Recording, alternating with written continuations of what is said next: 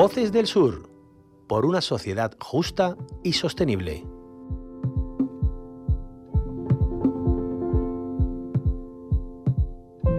No tiene manos para curar heridas, no tiene piernas para cruzar la vida, no tiene ojos que le lean el alma, ni tiene oídos para abrazar palabras.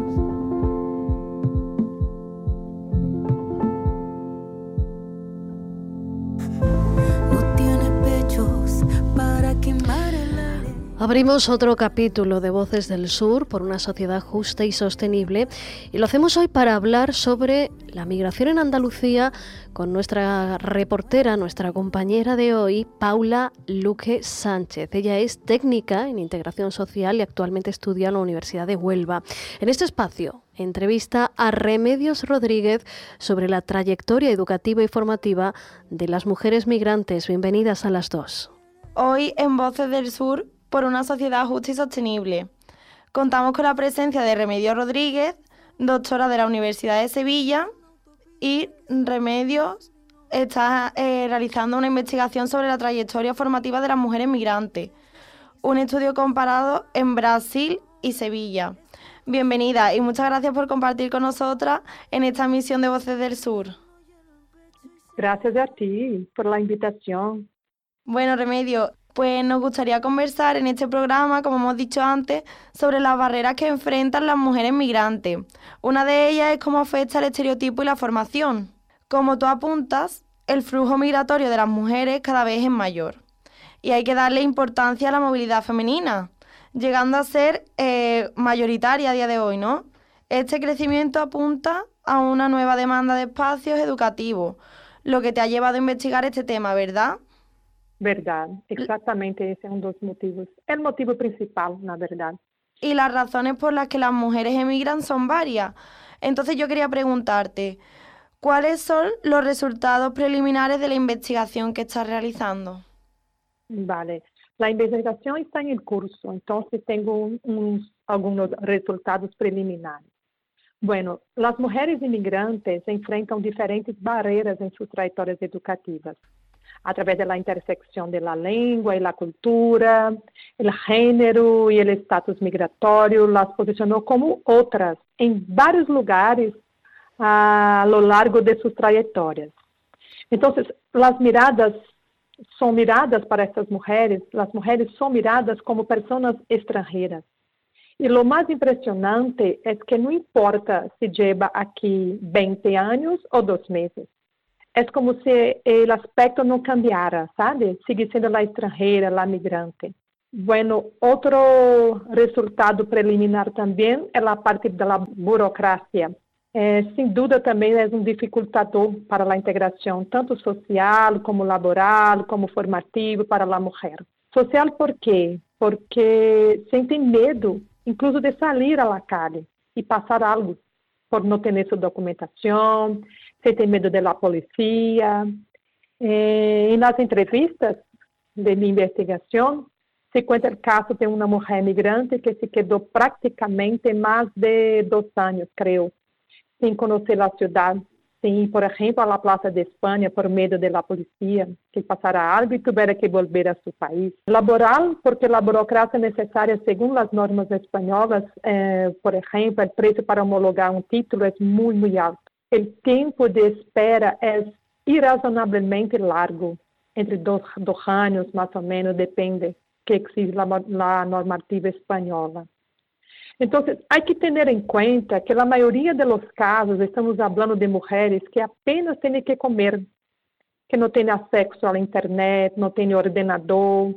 E o que vejo nas entrevistas, o que tenho observado, hasta el momento é que são as ONGs as que estão ajudando e guiando e acolhendo a essas mulheres. Desde informação básica até alojamento. Por supuesto, depende do caso de cada uma, claro, também. Todo esto conlleva muchos estereotipos, la dificultad para acceder a la educación, ¿verdad? Obtener los títulos obtenidos anteriormente. Y yo te quería preguntar, entonces, dentro de todos los resultados preliminares, se desprende que las mujeres se enfrentaron a diferentes barreras en sus trayectorias educativas a través de la inserción de la lengua y la cultura. El género también influye y el estatus migratorio las posiciona como otros en varios lugares a lo largo de su trayectoria. ¿Qué quiere decir? Que cuando pensamos en la empleabilidad de la política, a la migración nos enfrentamos a retos sobre la eficacia de estas políticas, ¿no? Entre lo que podemos mencionar el sentimiento de pertenencia a la sociedad de acogida y el acceso al mercado de trabajo. Por todo lo que has dicho anteriormente es muy difícil, ¿no? Exactamente. É algo muito complexo, porque as mulheres se quedam aqui sem, por exemplo, uma rede de apoio. Não tem, não tem, muitas vezes não têm família, amigos. Claro, no tienen esa ayuda de terceras personas, ¿no? Exacto.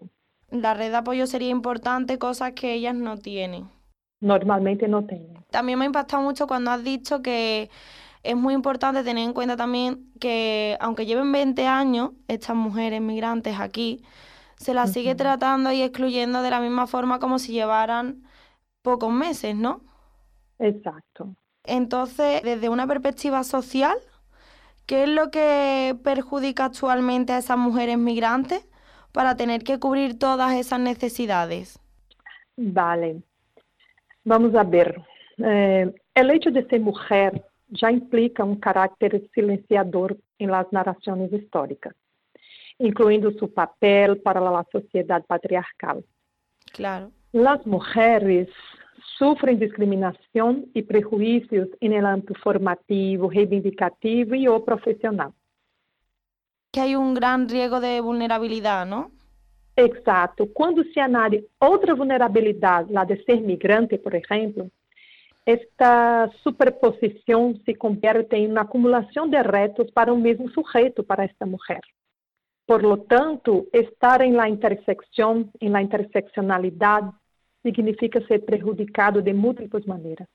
Por exemplo, não ter as redes de apoio, como eu falei antes, não ter formação, muitas de não têm formação, ou, o pior, ter formação, mas não ter seus títulos homologados.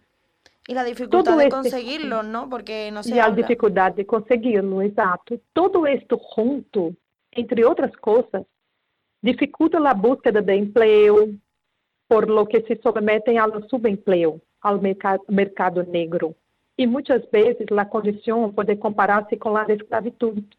São salários, sueldos mais baixos, eh, menos dias de descanso, se comparado a uma pessoa que seja espanhola, por exemplo.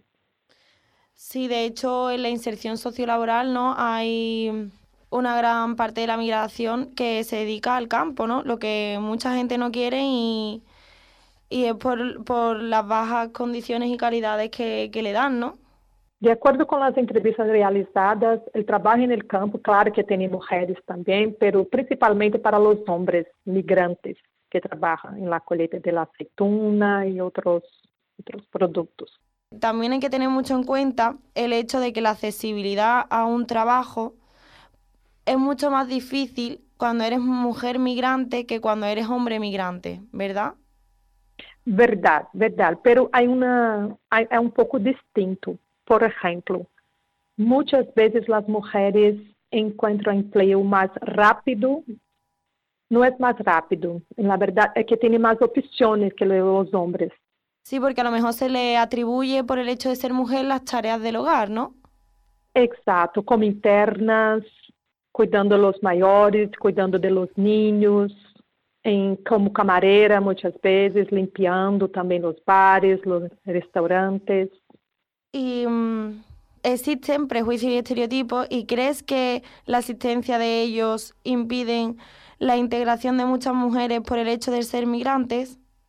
Claro, claro que impidem, sem dúvida, sem dúvida impedem. Por quê? Mira o que passa. A sociedade espanhola em geral, claro, não podemos dizer que são todas as pessoas, miram as mulheres migrantes como outras mulheres que vêm aqui para roubar os maridos, os homens.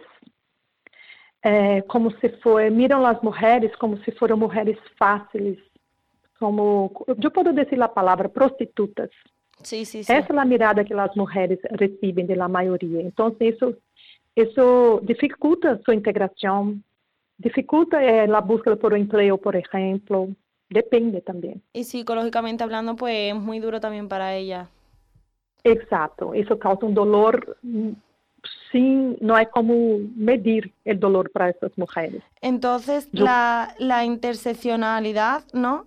Que, de la que estamos hablando, es lo que nos permite visibilizar todos los sistemas de dominación que existen y, por lo tanto, eh, las opresiones por las que están atravesando todas las mujeres, ¿no? Entonces, esa interseccionalidad, que es lo que realmente te aporta a ti esa dominación sobre lo que investigas, eh, cuando se encuentra en un país que no es el suyo, estas mujeres, ¿qué consejo le darías a una mujer que acaba de emigrar y se pueda sentir oprimida por todos estos estereotipos y prejuicios durante el proceso migratorio? Vale.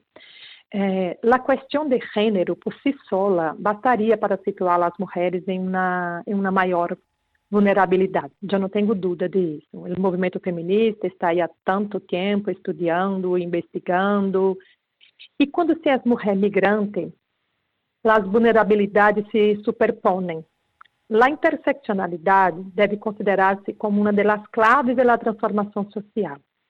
Então, o que veio para essas mulheres, que poderia dizer para elas? Eh, a partir das políticas públicas, a partir do, do momento que as políticas públicas considerarem essa interseccionalidade, eu creio que seja a clave para a transformação social.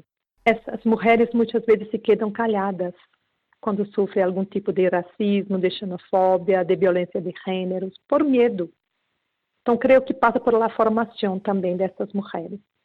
¿Y qué podríamos hacer como sociedad acogedora para que esas mujeres migrantes puedan adaptarse mejor al nuevo entorno?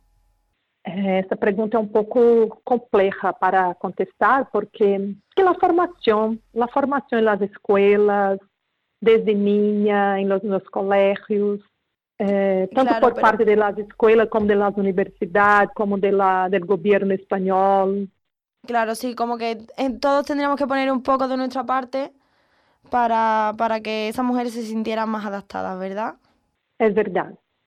Pues, pues nada, muchísimas gracias y hay que ver que cuántos retos y barreras y obstáculos tenemos que superar todos los días las mujeres por el hecho de, de ser mujer, pero también eh, las mujeres migrantes que, que tienen que, que ya no solo llevar esa vulnerabilidad y ese incremento de ser mujer, sino también el hecho migratorio, que es muy duro, el tener que romper con todo eso para, para sentirse adaptadas ¿no? dentro de la sociedad. É, é verdade. Em la calle, en el bar, si tu sales e se habla com a sociedade, te dará conta de la que a sociedade em geral acorre e respeita a migração ordenada e regular. Eh, essa não é a realidade da Claro. maioria das mulheres, das pessoas migrantes. Pero né? ojalá poco a poco consigamos lo que acabas de decir y, y con este tipo de, de radios como RTV podamos concienciarlo mucho más y que cambie todo esto un poco. Muchas gracias. Y, Graças a ti. Y nada, ha sido un placer hablar contigo y poder entrevistarte. Graças a ti. Un Que besito. tenhas uma boa noite. Voces del Sur por una sociedad justa y sostenible. Un proyecto impulsado por EMA RTV y financiado por la Delegación de Cooperación al Desarrollo del Ayuntamiento de Sevilla. No tenía nombre, no Llevaba los años de la libertad. Caía la guerra con toda su fuerza. Mientras mi madre cruzaba esta tierra. Antes que el mundo fuera de piedra. Antes que los muros fueran vergüenza. Antes que el cielo llorara sin tregua y el piso gritara. Por las mil muertes, hermana, amiga y compañera. Atravesando lejana frontera. Pero la vida jamás se destierra. Siempre se lleva donde se quiera. Plantar un